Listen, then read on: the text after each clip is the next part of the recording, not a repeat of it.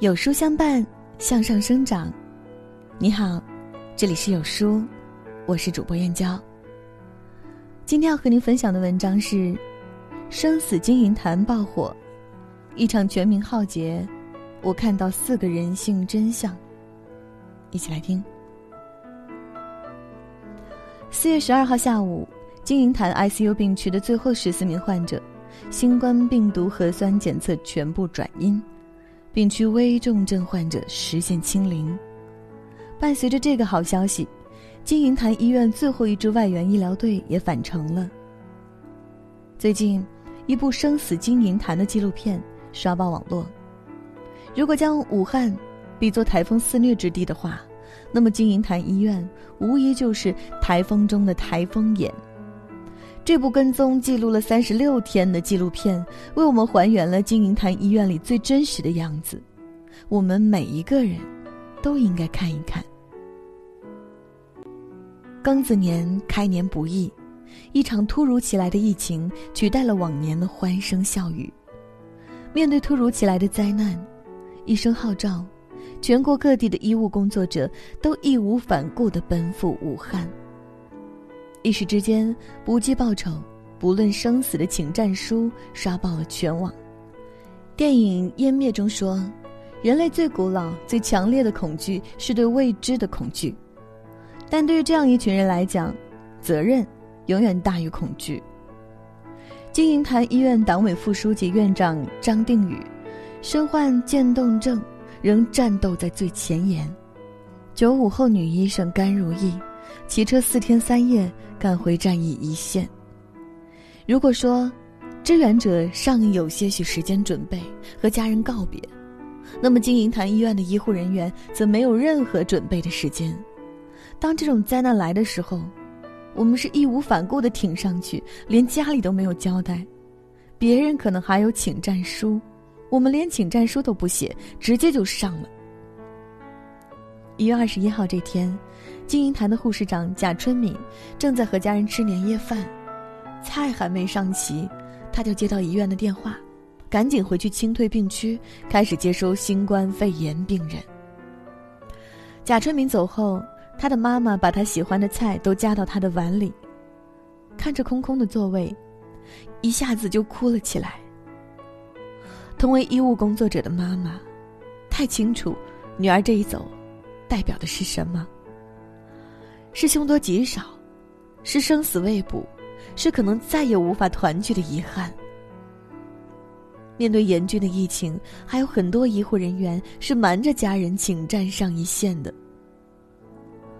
男护士顾鹏举在第一时间递交了请战书，不敢跟家里人说，怕年迈的父母担心，但不说又怕自己有去无回，连个告别都没给父母留下。纠结再三，直到临出发前，才忍不住告诉了老家的父母。想不到父母不仅对他的决定表示了理解和支持，而且为了让儿子安心支援武汉，母亲还隐瞒了自己患癌的消息。还有苏州支援武汉医疗队中的李辉，在出征当天的早上，母亲打来电话告诉他，多年瘫痪在床的父亲，最近的状况很不好。虽然忧心父亲的身体，但思量再三后，李辉还是毅然踏上了支援武汉的征程。同为医生的妻子张霞说：“我理解支持他的决定，疫情出现总要有人站出来的，而作为医生，责无旁贷。”不成想，这一走，父子二人，从此便是天人永隔。父亲去世后。悲痛欲绝的母亲一边承受着失去至亲的悲痛，一边安慰着一线的儿子：“你爸爸是不会怪你的。”如今，李辉光荣地完成了支援武汉的任务，胜利返程，却再也无法与父亲享受那份特殊的荣耀与喜悦。心里只剩下失去父亲的哀痛和内疚。在父亲的葬礼上。他强忍悲痛，却还是泪流满面。没能见你最后一面，对不起，爸爸。其实，哪有什么白衣天使？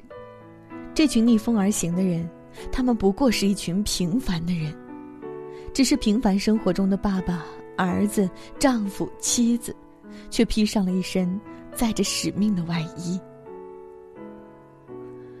我不想活命了，这是试图将氧气管缠到脖子上了却生命的老人，在被值班医生救下时说的话。你可能会问。好好的治着病，怎么突然就不想活了呢？那是因为救治过程实在太痛苦了，这种感觉就像是溺水。病毒导致的果冻状的分泌物会占满人的肺，让你的换气功能完全丧失，再浓的氧也进不去血里面。在此情况下。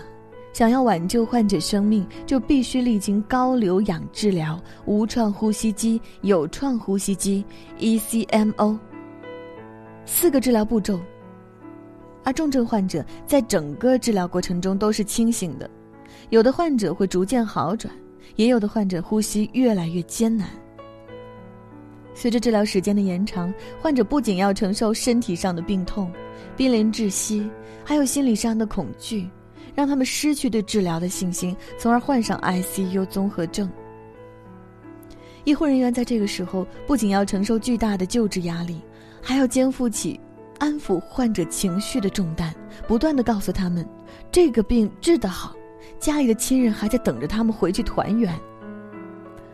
病痛的煎熬之中，家人是让患者产生努力活下去的重要信念。经过一番开解。看着那个最初说不想活命的老人情绪慢慢好转，医生又说：“我们这么努力，想尽快把你治好，你一定要好好活下去，我们都要好好活下去。”老人缓缓地举着大拇指，微弱地回答：“好。”很多患者都年事已高，为了帮助他们恢复肺部的机能。医护人员也经常帮助他们拍背翻身，因为医院的没有护工的家属，吃喝拉撒自然也落在医护人员的身上。四十四岁的医生张明带领南京医疗队支援武汉五十六天，去时青丝，归来白发，同事们纷纷惊呼：“不敢认。”就连三岁女儿也认不出爸爸，一句“你是谁”。让人泪目，但在张明看来，这些小事却没什么大不了的，关键是能完成任务，把大家一个不落的带回来就好。在病与痛真实上演的每一个瞬间，爱与努力也从未缺席。视频中，我记忆最深刻的是一幕抢救的画面。这个患者在医生上午查房的时候状态还很好。可到了下午，却突发重症，任医生们在做任何救治的操作，最终还是没能救回他的生命。四月十二号，一段视频在网上热传，一个小伙子拿着手机，哽咽地说：“这是我爸最后一张照片，是住院的最后一张照片，在吃饭，这是我唯一拍的最后一张照片。”在语无伦次中，他强调了三遍的是最后一张照片。在护士递给他父亲留下的遗物时，他有些急切地追问着：“我爸爸他有没有说什么？”护士回答说：“没有，没有。”小伙子只能轻声念叨一句：“后来打电话就没有接了，就这样失落地离开了。”身边最亲的父亲。突然离开了自己和妈妈，甚至连遗言都没有留下。病毒的可怕，比我们想象中的要严重的多。生死，其实只是一个瞬间，根本不会给任何人准备的机会。能够让我们开心的，就是送无数个病人出院。四月五号，在武汉市金银潭医院里，又一位重症患者康复出院了。临走之际，他向医生们鞠躬致谢。你们作为医生，治病救人、救死扶伤，在你们看来是本分，但在我一个病人来说，就觉得你们是给了我第二次生命的人。我的二宝快出生了，我就希望我自己能够平平安安的把隔离做完，到时候到医院去迎接他的出生。这位患者转入金银潭医院不久后，病情曾迅速恶化，一度病危。上着 ECMO 在生死线上抢救，光输注的血浆量就已经超过五千毫升，相当于两名正常成人的血浆量。七十八天的坚守，两次生死攸关，才终于将这位患者从死神手里抢了回来。大医精诚，大爱无垠。疫情就是敌人，白衣就是战袍，医生护士就是战士。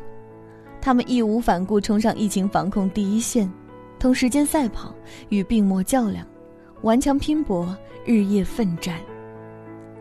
三月二十号，在支援武汉的贵州医疗队返程时，有一个中年男子突然跪在地上，向渐渐远去的车队不停的膜拜。原来，这名男子一家十一口人全部被感染，其中不觉有三名重症患者。正是医护人员们的及时治疗，让他们转危为安，康复出院。男儿膝下有黄金，跪天跪地跪父母，跪救命恩人。感谢医护人员用血肉之躯坚守一座城，守护着我们的国家和人民。电影《万物理论》中，霍金曾说过：“不管生活看上去有多糟糕。”总有你能够做的事情，并且能够成功。有生命的地方，就有希望。随着戏谑的声音响起，终于我们看到了一个充满欢声笑语的画面。上海医疗队的李小静正在给患者们理发。经过医护人员夜以继日的努力，疫情逐渐好转，患者的病情也得到了很好的控制。此时此刻，气氛不再那么沉重，医护和患者们也难得的露出了久违的笑容。闲暇之余，护士李小静摇身一变，为患者们理起了发。大家打趣着：“不会做理发师的护士不是好厨子。”托尼老师上线。在那面前，生命脆弱的不堪一击。但中国人总被我们中最勇敢的人保护得很好，我们用自己的坚强撑起我们的勇气，他们用内心的勇敢筑起我们的信念。爱在，希望在，奇迹和明天也会同在。